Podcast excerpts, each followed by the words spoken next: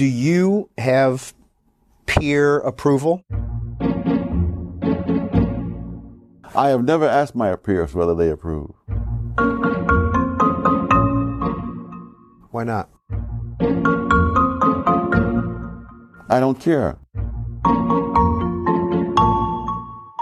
Welcome to episode four of the Genius of Thomas Sowell podcast. I'm your host, Alan Wolin. Today we're going to talk about one of Thomas Sowell's essays, which must have been very controversial at the time he wrote it. It's from his 2005 book, Black Rednecks and White Liberals, and the essay is called The Real History of Slavery. Regular listeners of this podcast know that one of the things I love about Sowell is his ability to reframe a familiar subject in a totally fresh and oftentimes unexpected way. Well, his essay on the history of slavery is no exception to this pattern. Many of the claims Sowell makes in this essay and many of the conclusions he comes to are so contrary to popular belief and accepted wisdom on this subject that I feel I cannot tackle this essay alone. So today I've invited two scholars onto the show to actually debate Sowell's essay. One scholar is taking the position that Sowell gets it largely right about slavery. The other scholar takes the position that Sowell gets it largely wrong. My goal is that we hear both sides of the story argued by people who not only have studied this issue in depth, but who also feel strongly about their positions and defend them in earnest. The first scholar in our debate is Wilfred Reilly, Associate Professor of Political Science at Kentucky State University. He holds a PhD in Political Science from Southern Illinois University and a law degree from the University of Illinois. Dr. Reilly has so far published two books Taboo 10 Facts You Can't Talk About, published in 2020, and Hate Crime Hoax how the Left is Selling a Fake Race War, published in 2019. He is also a co-host of the Cut the Bull podcast, which focuses on culture and current events. Professor Reilly will be taking the position that Sowell gets it largely correct on the subject of slavery. Wilfred Reilly, welcome back to the Genius of Thomas Sowell podcast. Glad to be here. Our second debater is Charles Boyd, professor of history at Georgia State University.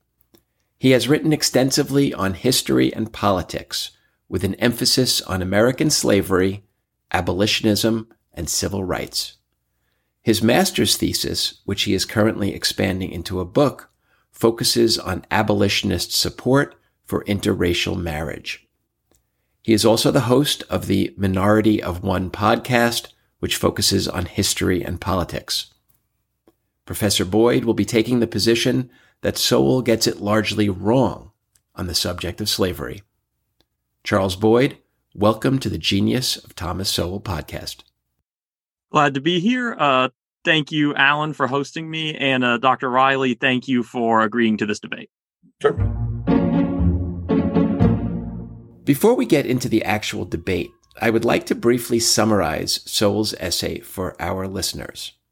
I strongly encourage you to read or listen to the entire essay before you listen to this summary and the debate which follows. I have put links in the show notes to both the full written essay as well as to the audiobook reading of the essay, which is available for free on YouTube. Trust me on this one. You are going to want to read Sowell's essay because it is a great example of Sowell teaching us not just what to think about an issue, but also how to think about it. In addition, keep this in mind while you are listening to our summary. Sowell's 39 page essay is itself a summary of the history of slavery. So we are summarizing a summary. And no summary of this deeply penetrating essay can possibly do it justice. So please read the original Sowell essay yourself. With that caveat, here's our summary. Sowell starts his essay provocatively by saying that slavery was way worse than most people know, because most people know only about the slavery which was practiced in the Western Hemisphere for 300 years, and not about the slavery which was practiced for thousands of years all over the rest of the world. Sowell continues hitting hard when he points out that slavery was not fundamentally, quote, Africans and their descendants enslaved by Europeans and their descendants in the Western Hemisphere. end quote. Rather, says Sowell, slavery was practiced in many different forms over the centuries, including Europeans enslaving other Europeans, Muslims enslaving Christians and Africans, Africans enslaving other Africans, and indigenous peoples of the Western Hemisphere enslaving other indigenous peoples. Slavery was common, says Sowell, in China, India, and most other countries. Sowell then makes one of his hardest hitting points that for most of human history, slavery had nothing to do with race or racism.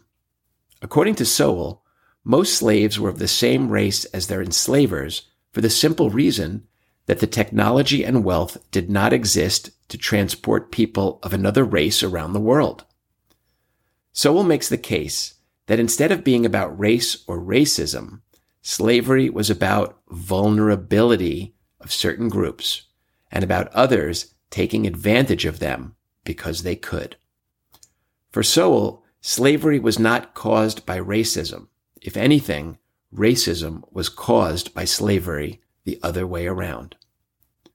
Sowell makes this explicit when he says, quote, Far from being targeted by Europeans for racial reasons, as some have claimed, Africa was resorted to as a source of large supplies of slaves only after centuries of Europeans enslaving other Europeans had been brought to an end by the consolidation of nations and empires on the European continent, by internal shifts from slavery to serfdom in much of Europe, and by the Catholic Church's pressures against enslaving fellow Christians.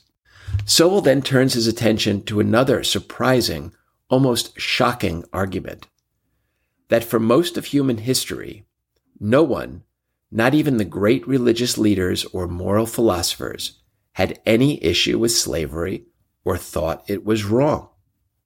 And that the first society to develop a moral revulsion against slavery was Britain in the 1700s. According to Sowell, in the 1800s, Britain used the power of its empire and its navy and began a crusade to rid the entire world of slavery against the bitter opposition of Africans, Arabs, Asians, and others.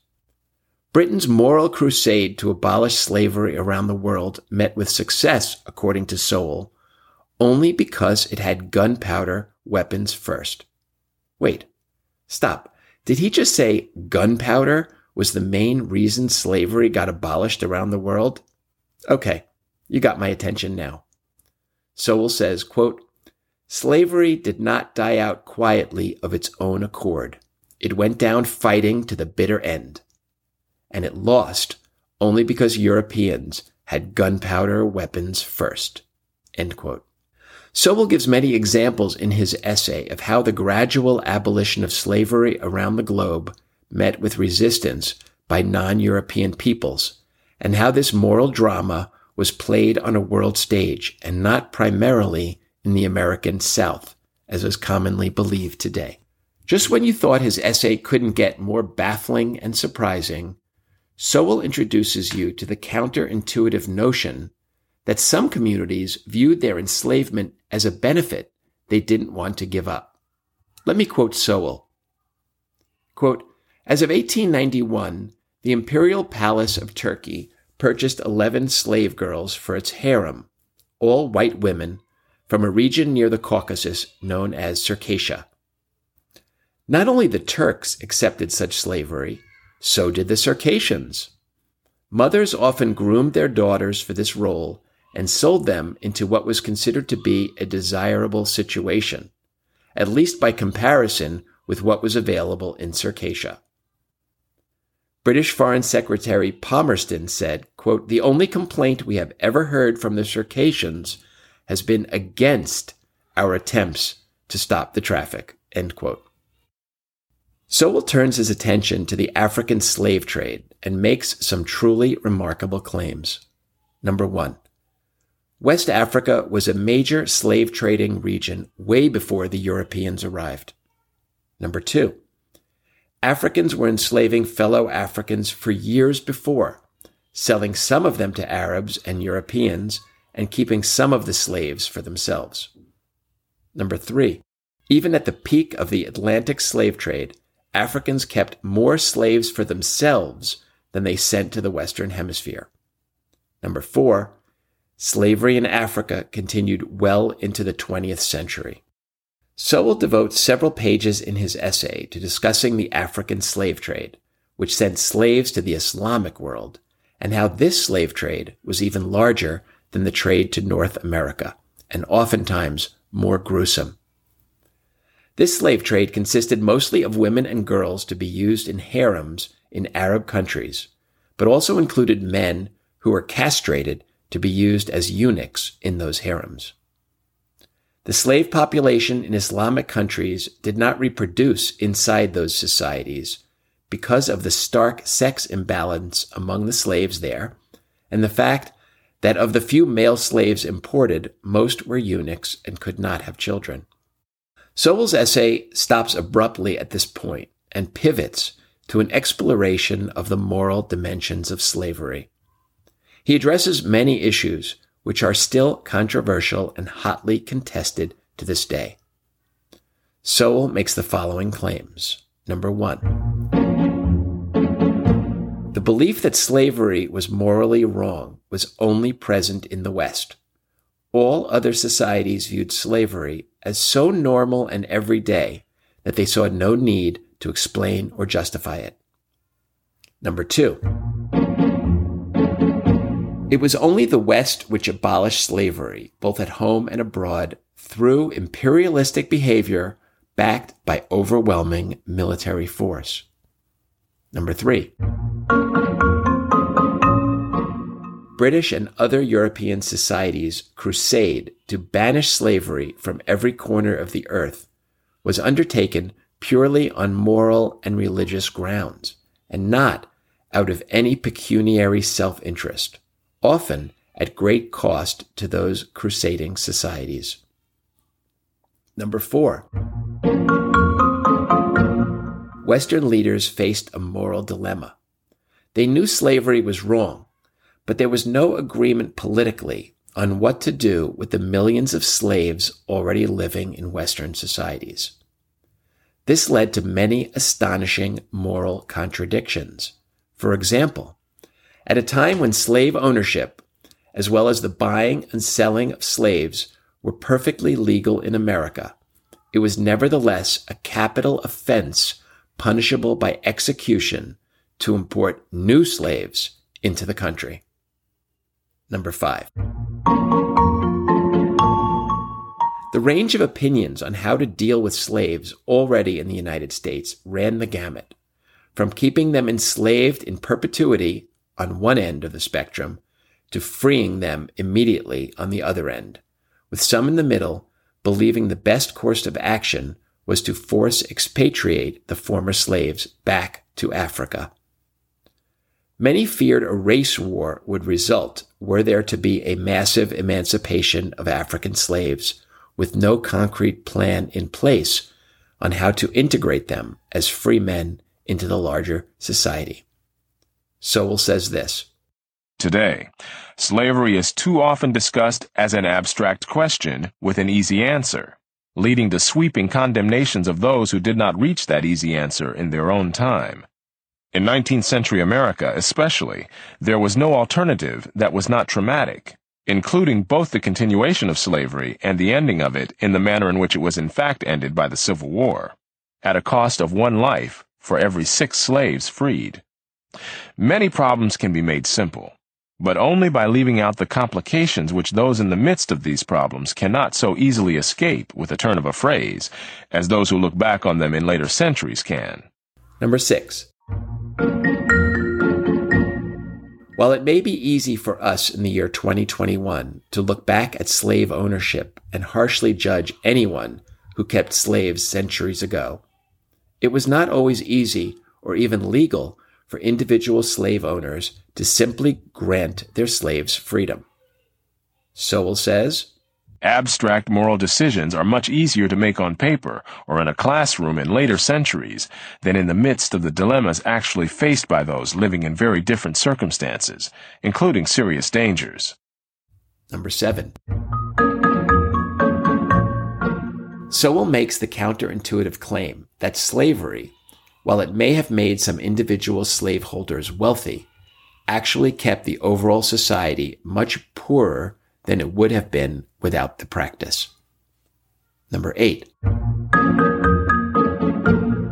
Sowell ask the question why the history of slavery is so grossly misrepresented today. And he answers his own question with the claim that, quote, the ability to score ideological points against American society or Western civilization, or to induce guilt and thereby extract benefits from the white population today are greatly enhanced by making enslavement appear to be a peculiarly American or a peculiarly white crime. Sowell believes this falsification of history is counterproductive for both whites and blacks. He says, In the United States, and no doubt some other societies, one of the major psychological legacies of slavery has been a sense of shame and resentment among the black population, and a sense of guilt among the white population. The reiterated depiction of enslavement as a peculiarly black experience falsely makes this seem to be a uniquely shameful fate to which a particular race submitted, requiring for some of their descendants compensatory bombast from themselves and, if possible, compensatory benefits to be extracted from others. To whites, the false depiction of the history of slavery makes some feel uniquely guilty and responsible for the current misfortunes of blacks. Such attitudes, and the many cross currents they generate, are hardly the framework for a rational discussion or resolution of today's social issues. Sowell ends his essay with a powerful warning disguised as an observation about the importance of truly thinking about things. Quote, it was not because people thought slavery was right that it persisted for thousands of years. It persisted largely because people did not think about the rightness or wrongness of it at all. That such an institution could last so long unchallenged is a chilling example of what can happen when people simply do not think. End quote. So that ends our summary of Sowell's essay, The Real History of Slavery. Before we begin our debate, I'd like to offer the following personal thoughts. I'm not a professional historian. I have no easy way to personally verify the facts presented by Sowell in his essay, though I do have a general trust that Sowell took the time to verify them himself. I'm hoping our debaters will point out any inaccuracies in Sowell's presentation of the facts. The reason I chose this essay as the first one to subject to a debate on the podcast is because I find this subject to be of utmost importance to us as Americans today. We face a stark choice. On the one hand, do we view our own history of slavery with a sense of shame and embarrassment? as many contemporary intellectuals would like us to do? Or, in contrast, do we accept and embrace Sowell's framing of the worldwide history of slavery with a sense of pride and unabashed collective self-respect that our ancestors led a moral crusade and bloody war to abolish the institution of slavery, both in America and throughout the world? When it comes to slavery, are we villains or are we heroes? Or are we not even entitled to feel either shame or pride about the actions of people who died long before we were born? With that important question in mind, I open the floor to our esteemed debaters. Okay, so you guys listened to my summary of Dr. Sowell's history of slavery.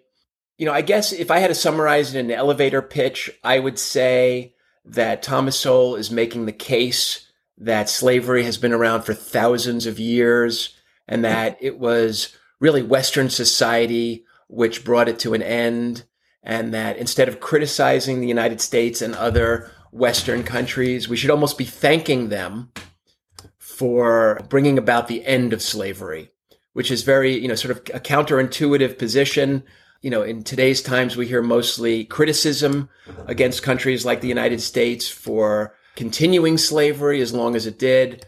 I think Dr. Sowell's making the case that we should be complimenting, appreciating, and thanking countries like America for ending slavery. So that I think is a fair assessment of Thomas Sowell's position. And I'd like to open the floor up to uh, debate with two people who may uh, disagree with each other on that. Uh, so why don't we open the floor up for uh, Wilfred Reilly to talk for about six minutes uh, on uh, his position on on this issue. All right. So the theme of the conversation or the debate today, as I understand it, is whether Tom Sowell got it mostly right in his famous essay about slavery. And I expect an enjoyable back and forth. Neither of us is hostile. I'm sure there are many good targeted points my opponent might make about, for example, the hereditary nature of American slavery. But as an empirically minded social scientist, I think the answer to that question, you know, mostly right, a good piece, is just clearly yes. So Sowell's central point in the article, and he states this and I believe, paragraph two, is that when we think of slavery, we think of the oppression of Black Americans or at most about a primarily or entirely Western institution. We think roots and time on the cross. Uh, and in my experience, this claim rings very true. I mean, teaching at a solid, in fact, historically Black institution, I've repeatedly heard students respond to claims like, you know, the, the USA or the West ended slavery with, well, who started slavery around the world? Whole categories of objects, as we've recently seen, nooses, whips, chains, are associated almost exclusively with Black Americans by the majority of modern Americans. And in contrast to this viewpoint, Sowell makes a whole series of points that I don't necessarily see easy rebuttals to. Um, the most obvious is that slavery existed literally around the world for almost all of history. And th- this is uncontested. I mean, beginning in the West, slavery, including things like pedophilia, the underground fustarium, the abuse of female slave concubines, was universal in ancient Greece and Rome. Uh, as great a philosopher as Aristotle wrote a lengthy defense of the idea that some people were born to be slaves. The population of ancient Athens contained more slaves than free citizens. And obviously, I focus on these societies because they laid some of the groundwork for ours, but much the same was true on every continent. The Muslim world over the years was perhaps particularly active in the slave trade, over the centuries, far more Africans were shipped out of the African continent by the Arab slave trade than by the Atlantic slave trade, although honesty compels me to admit the latter had higher peaks in some years. Uh, the Arab states also carried on a thriving and almost forgotten slave trade in whites, uh, who were called European dogs, often used as galley slaves. This quote unquote Barbary slave trade involved close to 2 million transactions over its history many involving sales, obviously, to Moorish or black masters. And this, this went on for a very long time. The Zanj Wars, again, almost forgotten, between Arabs and civilized Bantu peoples who had been taken as, as slaves, were fought before 1000 AD. So Sowell points this out. He also points out that it, it's not true that Western or American slavery was uniquely abusive um, Afrocentrist scholars, including some good friends of mine, will often try to present African war as a sort of friendly football style contest. Uh, that's simply not true. Shaka Zulu's Mfecane wars killed roughly 2 million people. And it's particularly not true in the context of slavery. Uh, in reality, slaves taken by Arab slavers or by African ones like Tipu Tip were often castrated. There was a thriving market for eunuchs in the Middle East. The life expectancy of a galley slave was about two years. It's true fewer Africans entered truly hereditary bondage in the Arab world than in the West, but that's largely because so few lived to breed. Uh, slavery in the New World, where of course it also existed, was often even worse. Uh, center right academics like Marvin Harris have argued that warfare and slavery were often literally a source for meat for mighty but protein starved peoples like the Aztecs. Uh, whether or not Harris exaggerates a bit, I think that's possible, there's no doubt that 30,000 or so captured warriors were sacrificed annually at the major Mexica festivals. Uh, Sowell goes on to argue, he, he points all this out in detail, it's sometimes painful to read, and he goes on to argue that for all our flaws, it was largely the West that ended slavery. And this is also something that's empirically true. At the most basic level, there were few or no civilized African, Native American, Muslim, or South Asian societies at least that I found researching for this contest, that had effective bans on slavery or slave trading prior to Western contact. With the exception of some trends in Chinese philosophy, my understanding is that slavery became a moral issue basically for the first time in the Enlightenment West, where it conflicted with the idea that all humans have scientifically or religiously based natural rights. Now, this did produce the worst form of racism as a direct response. The terrible question basically, are blacks human? But it also produced William Lloyd Garrison and John Brown, names we remember today. And there, there is no doubt, this is political science now, that we saw a very steady progression of anti slavery activism in the West from about 1750 forward. For example, the USA banning the slave trade in 1808, when it wasn't yet possible to ban the institution itself. The use of the British Navy to actively blockade the African coast at great cost.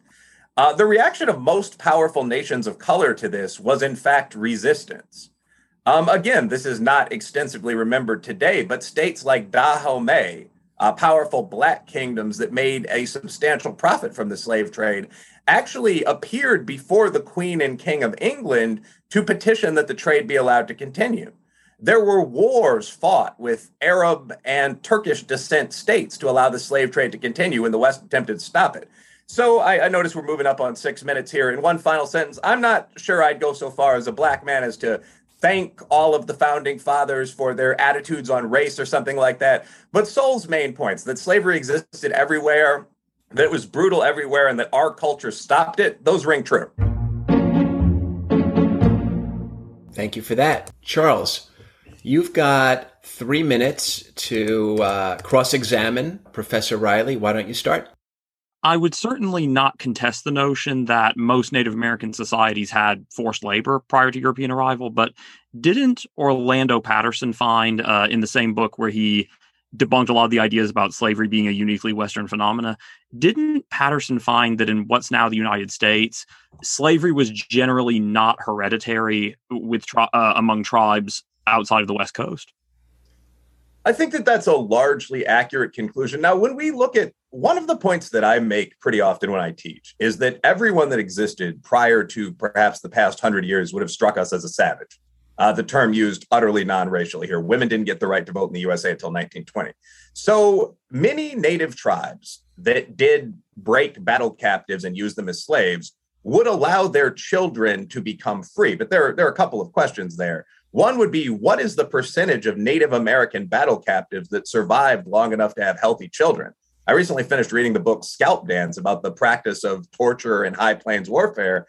And I, I, would assume that rate is extraordinarily low. I mean, when you look at the larger and more stable native societies like the Mexica, the Aztecs, I mean, the majority of slaves that were taken were taken in essentially a sacrificial role. Whether or not you you believe the cannibalism narrative, I mean, those people essentially lived long enough to make it to the top of the temple and die. So there are different sorts of brutality here. I think that the hereditary nature of Western slavery is actually a point on your side, but I, I don't think that the practice of slavery in native communities was especially gentle. I'm, I'm not sure whether I'd rather be dead very early on or see my children continue my bondage. It's a definitely a Sophie's choice. Uh, well, it seems like we actually have a lot of common ground here. But just to clarify, sort of your position on this, because the when I said the thing about the United States, I was very careful to specifically refer to societies north of the Mexican border because societies south of the border, I think, tended to have sort of more hierarchy and more you know systems of slavery. But you'd agree that uh, the, the, issue of a human sacrifice, which obviously would prevent many slaves from uh, passing that condition on to their children, you'd agree that that is was not generally a, a common practice among most tribes uh, north of the Mexican border. You know, I mean, I've heard the Pawnee did it, but but you'd agree that most tribes didn't do that regularly enough to account for the deaths of most of the battle captives. Sure. And I, I think that we're talking about different forms of brutality. Like the more quote unquote advanced a society is, a term I actually have some issues with. The less initially brutal it is likely to be. And again, reading the descriptions of native treatment of initial captives is pretty sobering.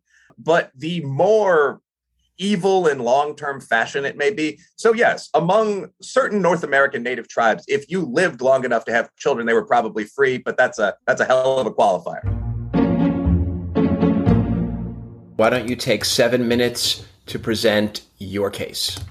The number of unsupportable claims that Dr. Sowell makes about slavery are enough to render his overall essay false. Firstly, Sowell states that in Western society, quote, the principal impetus for the abolition of slavery came first from very conservative religious activists, people who would today be called the religious right. Among white abolitionists, Northeastern Unitarians, Quakers, con- and Congregationalists were very overrepresented, and these were then and are now socially and theologically liberal faith traditions. So, Sowell's first point about the religious right is and about sort of abolitionists being an analog for them is fundamentally false. Many black abolitionists were traditional evangelicals, but many others, such as Sojourner Truth, Frances Harper, Peter Smith, and eventually Frederick Douglass, were socially and theologically liberal and supported causes such as feminism. In Britain, Quakers were also overrepresented among abolitionists. Now, one of the most prominent examples, Elizabeth Heyrick, championed other liberal causes, such as ending the death penalty, and clashed with more moderate evangelical anti slavery activists due to supporting both immediate emancipation and due to violating sort of the traditional gender norms of the era. Secondly, Sowell fails to give proper credit to Black people for doing much of the work to achieve abolition within the West. Yet William Lloyd Garrison was persuaded to support immediate emancipation largely by Black abolitionists. In 1834, three quarters of his subscribers were Black. White abolitionists and anti slavery politicians were vital in achieving emancipation, but they did so along with Black people.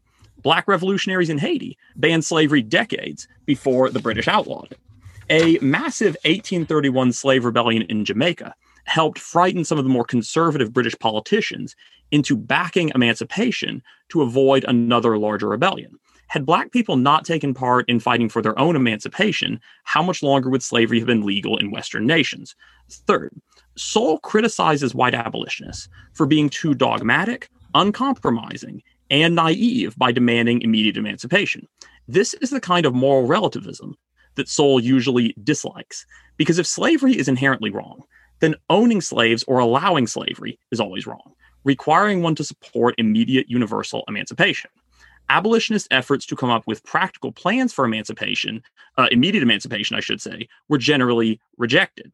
When some abolitionists proposed that as a stepping stone after immediate emancipation, but before integration into the broader free society, ex slaves could have a system of apprenticeship, this was still rejected as too radical. When abolitionists like Wendell Phillips proposed reparations to lift ex slaves out of poverty, this was rejected also. Abolitionists were not to blame for the racism, callousness, and greed of 19th century America, especially when so many tried hard to make the North more welcoming to Black people by fighting segregation there. Fourth, Sowell misunderstands the views and actions of the founding fathers on slavery. The Constitution offered ironclad federal protection for slavery, requiring that runaway slaves be returned to owners. Madison bragged that this clause gave slaveholders new protection and that the Constitution would prevent the federal government from ever banning slavery. Jefferson's opposition to the slave trade is not evidence of his anti slavery views, which he did not have, because many Virginia slaveholders opposed the African slave trade because they felt that importing more slaves from Africa would increase the supply and therefore lower the market value of their slaves.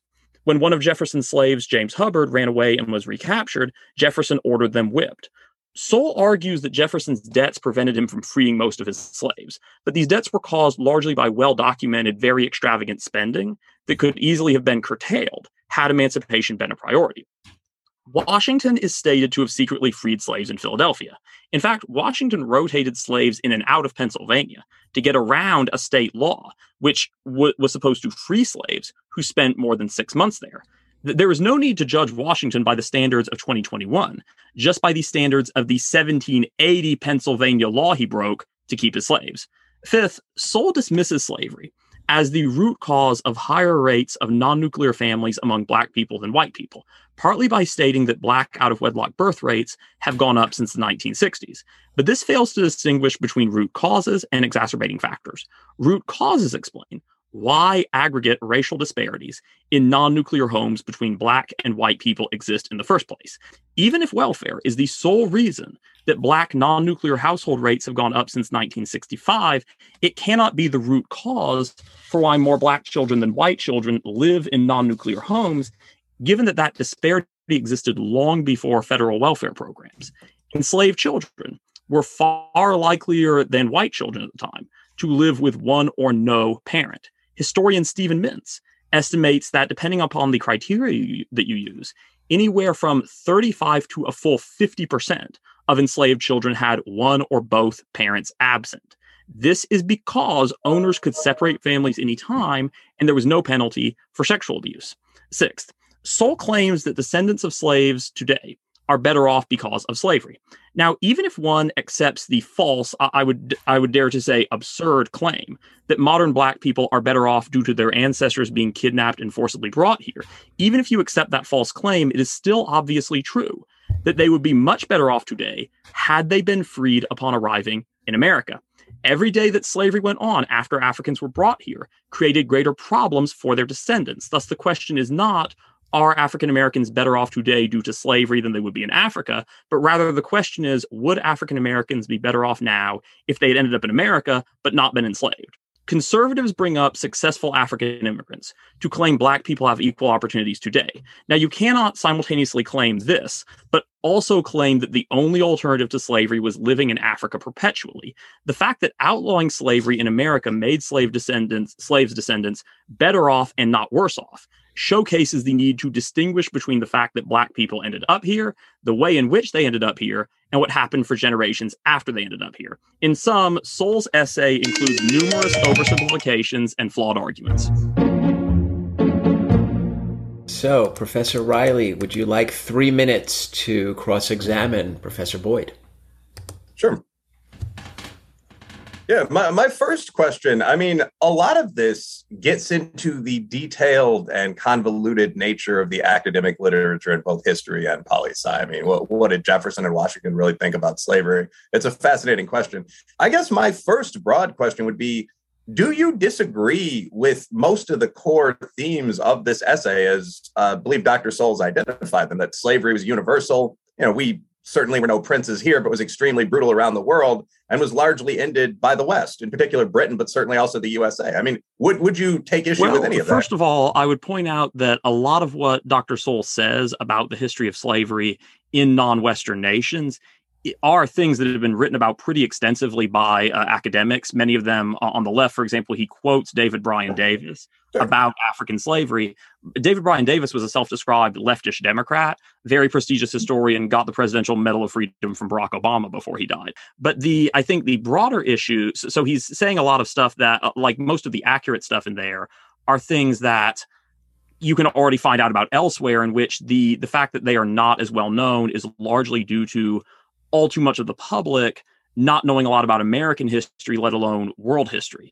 Now, sure. I think that the, the the reason that I've focused on what may seem like minutia is that yeah. first of all, these these these problems when you take them together are fairly large, and second of all, I think that they speak to an overarching problem with the essay, which is that, with all due respect to Sowell, because I do have a lot of respect for Dr. Sowell, but a lot the overall thrust of the essay does involve essentially rational, rationalizing, sort of trying to explain away, steel manning the sort of unwillingness of most white people in the West to support immediate emancipation, or at least in America prior to the Civil War, and the unwillingness of many white Americans in that era to even free their own slaves or take any kind of anti-slavery actions. Now, with regards to the West, this is actually one of my I touched on this earlier, but this is actually one of my main criticisms with the essay.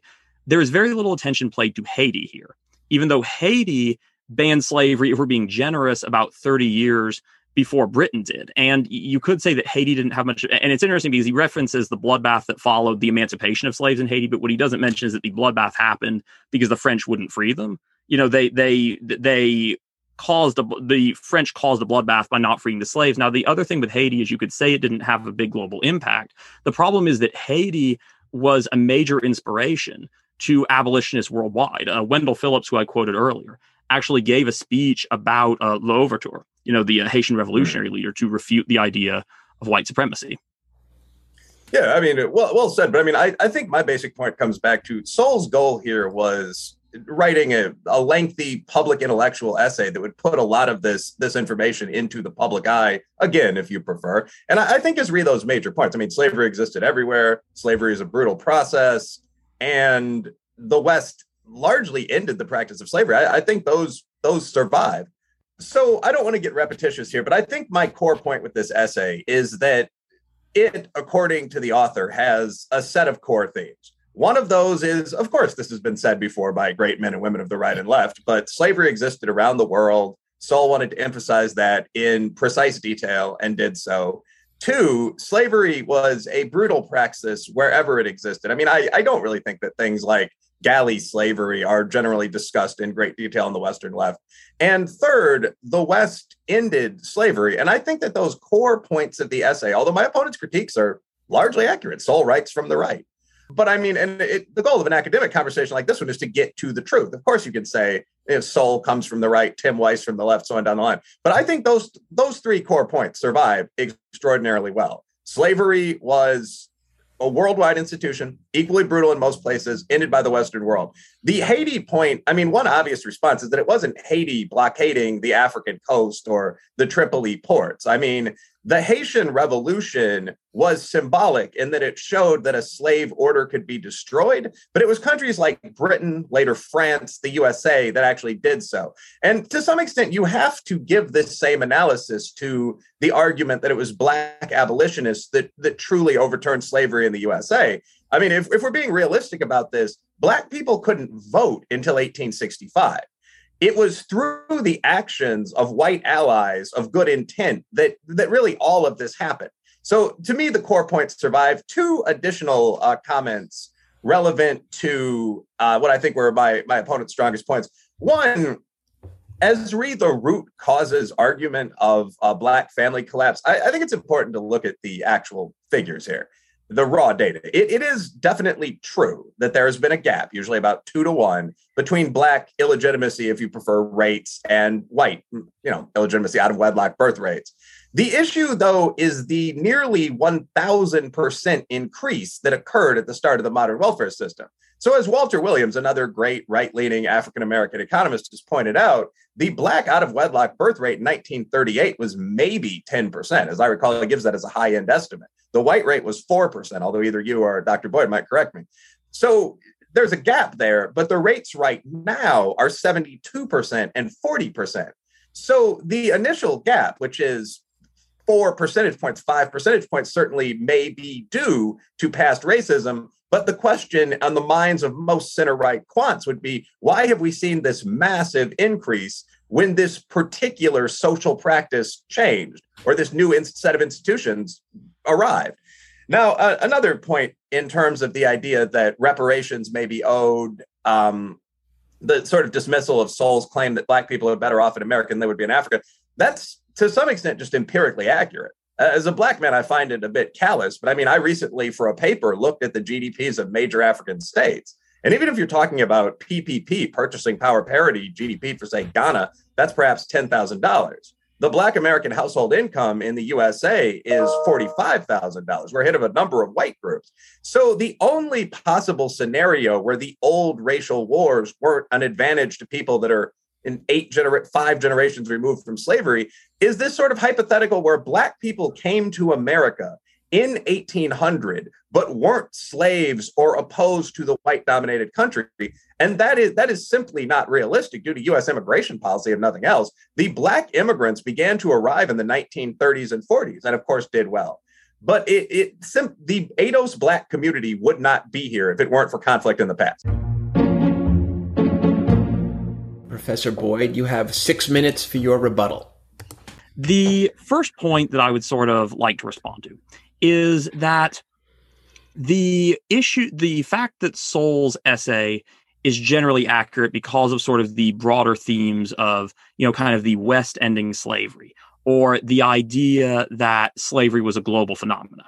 In addition to the fact that things such as the West endings, or sorry, not the West ending slavery, I'll get back to that in a minute, but the, the existence of slavery as a global phenomena, not only has that been written about pretty extensively by scholars, but I would argue that it's fairly well baked into the culture at this point. You know, I think in pop culture we sort of know this. Like, um, for example, Spartacus was such an iconic movie that it's been remade on a number of occasions. You know, it was a mini series or, or, something a while back. I think now they have it as sort of like a NC 17 sort of Game of Thrones for historians type show, which sort of reflects the fact that people know that slavery largely existed in the Roman world.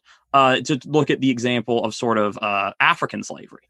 Um, in the, I can't speak to the novel roots. I have not read the novel, but the TV miniseries, both the 70s version and the uh, 2016 remake, both depict African traders as selling other Africans into slavery.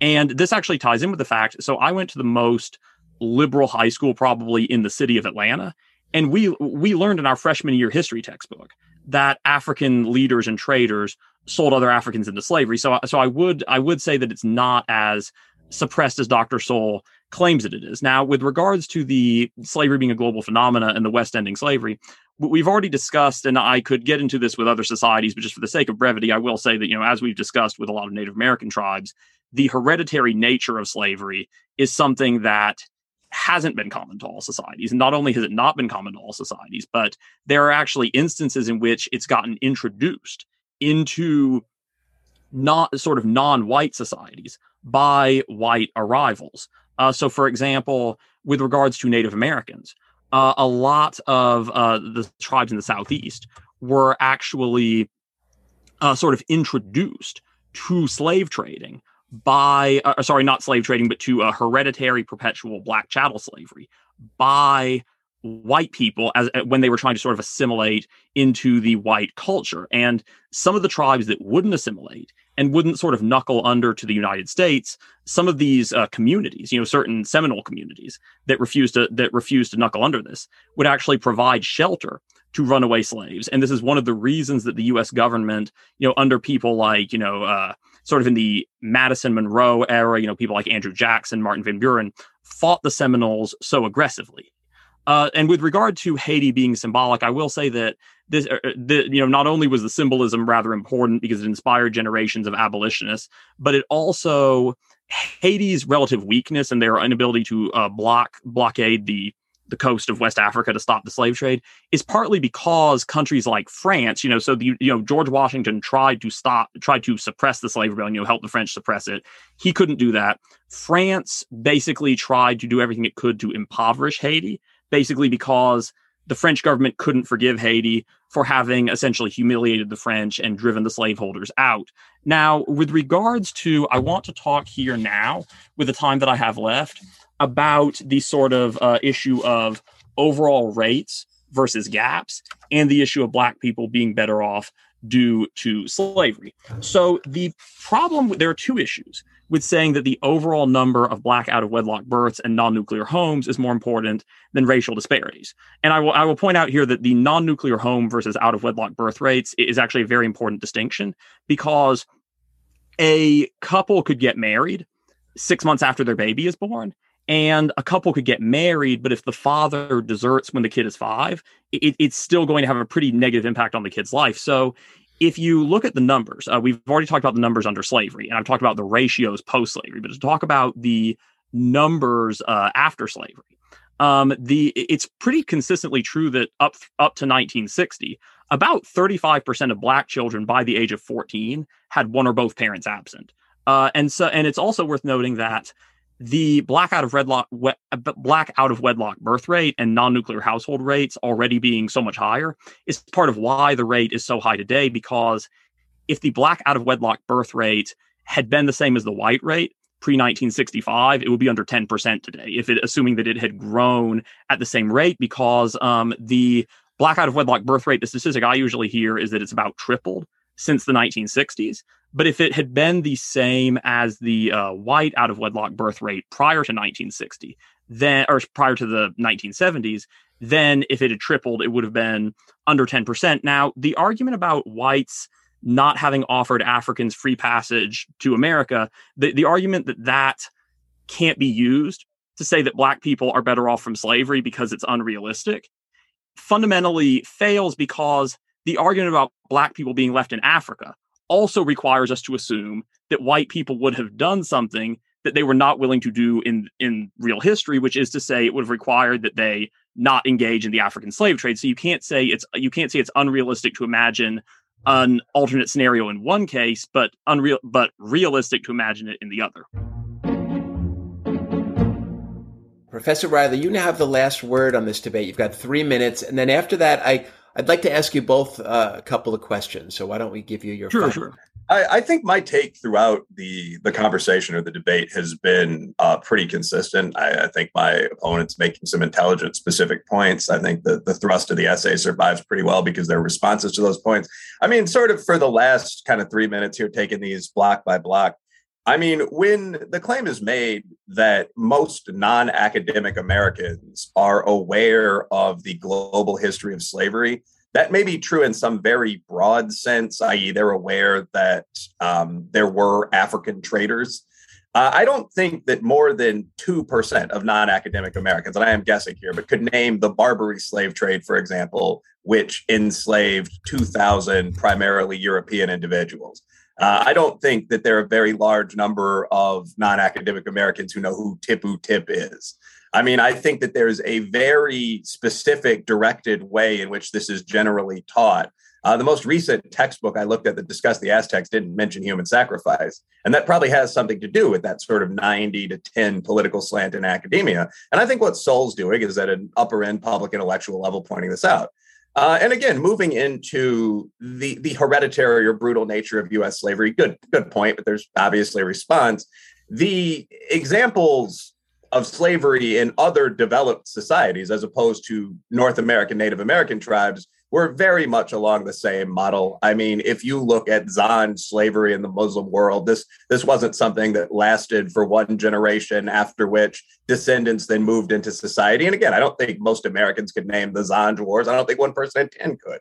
So, you know, our our equal rivals in you know the powerful Muslim nations gave the world most of its names for slaves. I mean, the Arabic term for black person, abid, means slave.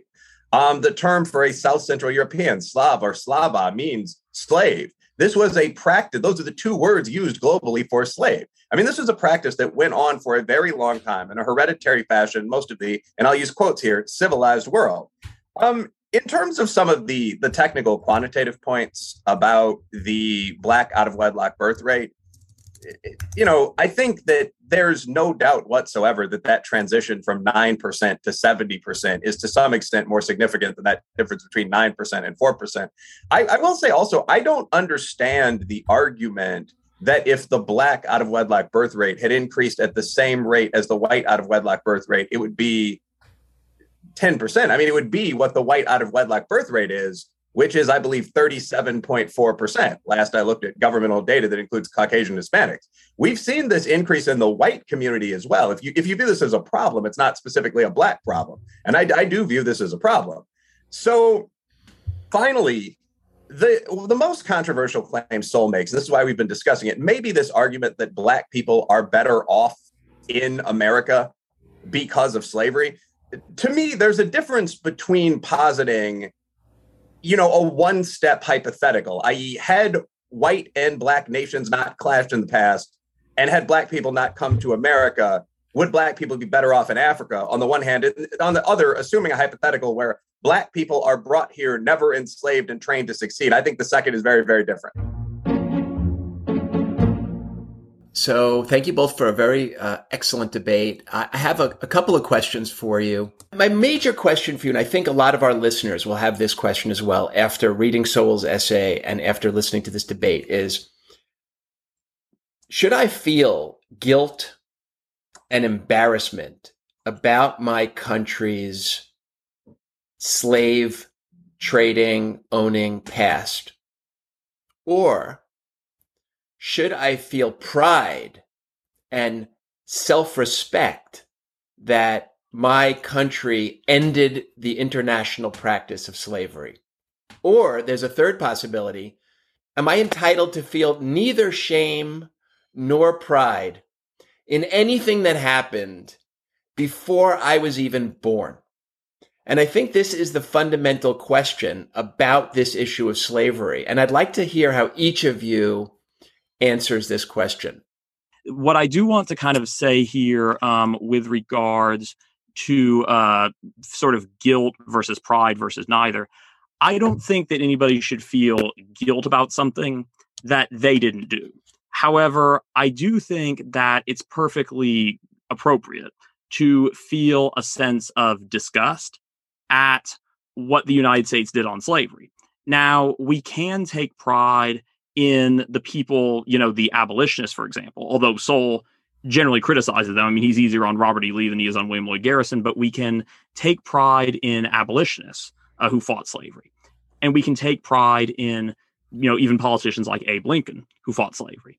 And I think we can take some pride in the uh, in the United States doing things to promote emancipation abroad, although we also then have to feel a sense of shame in, for example, invading Haiti in the 1910s and uh, instituting forced labor programs that left thousands of people dead. But um, I would say that in general, the appropriate response is not shame, but I do think there needs to be a sense of uh, disgust, an acknowledgement of the wrongdoing, and also an acknowledgement of sort of the good things that some American individuals or, or many American individuals did to fight slavery here and abroad.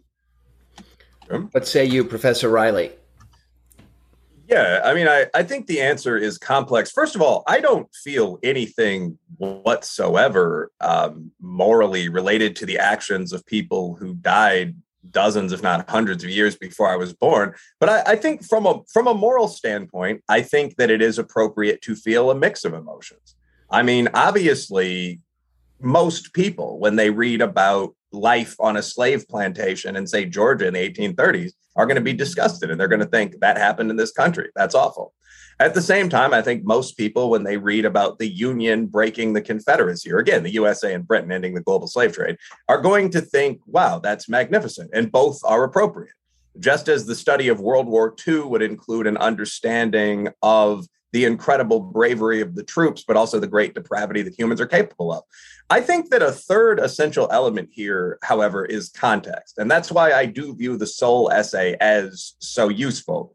The needed context here is that, again, virtually every nation in the world, Britain, France, Haiti until emancipation, the Dominican Republic to some extent afterward via the mulatto planters, certainly the great Muslim societies, the many stable African societies like Benin, all of these entities practiced slavery. So it's absolutely appropriate to look back at this era and think all of these people were savages in our terms, doing things like not letting women participate in political practice and enslaving other people that we consider the nadir of behavior today. Um, I condemn all of them, but I do not condemn us uniquely. A, a, bit rambly there, but I, I think that is why it's important to understand that these practices were global. Very often in the USA today, and I'm in modern, I believe we both are, but I'm in modern, sort of left leaning, decently ranked academia. And we, we very, very often focus on the sins of the USA and sometimes Britain almost exclusively. And it, it's worth swinging a bit around the globe and asking, well, what were our rivals in China? Or uh, Persia, uh, Turkey, you know what what as those countries were known at the time but what were they doing at the same time? And that answer adds some clarity. So perhaps a bit of pride perhaps a bit of shame I, I, think more importantly than either an understanding of the reality of the world at that time which is fairly disturbing to many modern americans. Just as our factory farming and probably things like onlyfans would be to those people. Okay my last question for you both before we end this conversation is if the subject of reparations weren't somewhat on the popular mind, this whole slavery discussion would be a purely sort of academic, intellectual exercise. But given that people are talking about reparations for slavery, uh, where do each of you come out on the subject of reparations for slavery? Professor Boyd? Okay, so in the so I we have to distinguish here between sort of um, what my view morally and philosophically is versus what my view is from sort of a practical standpoint. So, on the one hand, I think morally and philosophically, obviously, there should be reparations to descendants of slaves. Uh, for reasons that I've discussed, I do believe that slavery left African Americans today much worse off than they would have been had they not been enslaved. And I do think the distinction about the fact that they came to the United States, how they were brought here, and what happened after they were brought here. All of these things, you have to distinguish between those three things. And when you look at especially how being enslaved after they were brought here versus being set free on arrival affected African Americans, then it's very clear there's very demonstrable harm that's still being felt today. And I certainly feel that the US government as an institution does owe the descendants of slaves pretty hefty compensation for that. Now, from a practical standpoint, there are a lot of issues with trying to implement it, such as the difficulty of tracing slave ancestry, the question of whether, okay, does this mean other groups that have been wronged and, and possibly denied mater- material gains in certain ways? Uh, for example, Native Americans, um, gay people who have been historically subjected to uh, discriminatory tax pl- tax codes, things like that. It begs the question of do all of these groups uh, then should they get reparations also?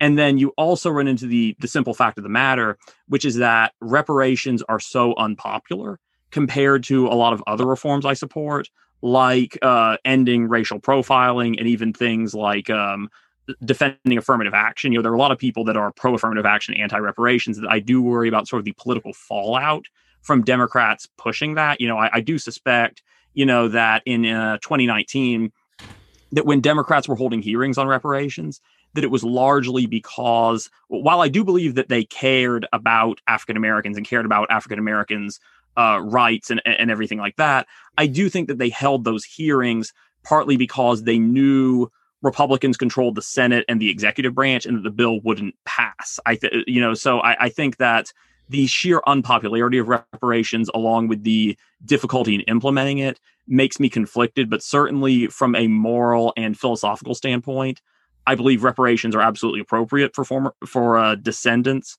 of former slaves, and I uh, certainly, if somebody could give me sort of a concrete policy plan for it that I think is feasible, then it would be something that I would wholeheartedly endorse. Professor Reilly.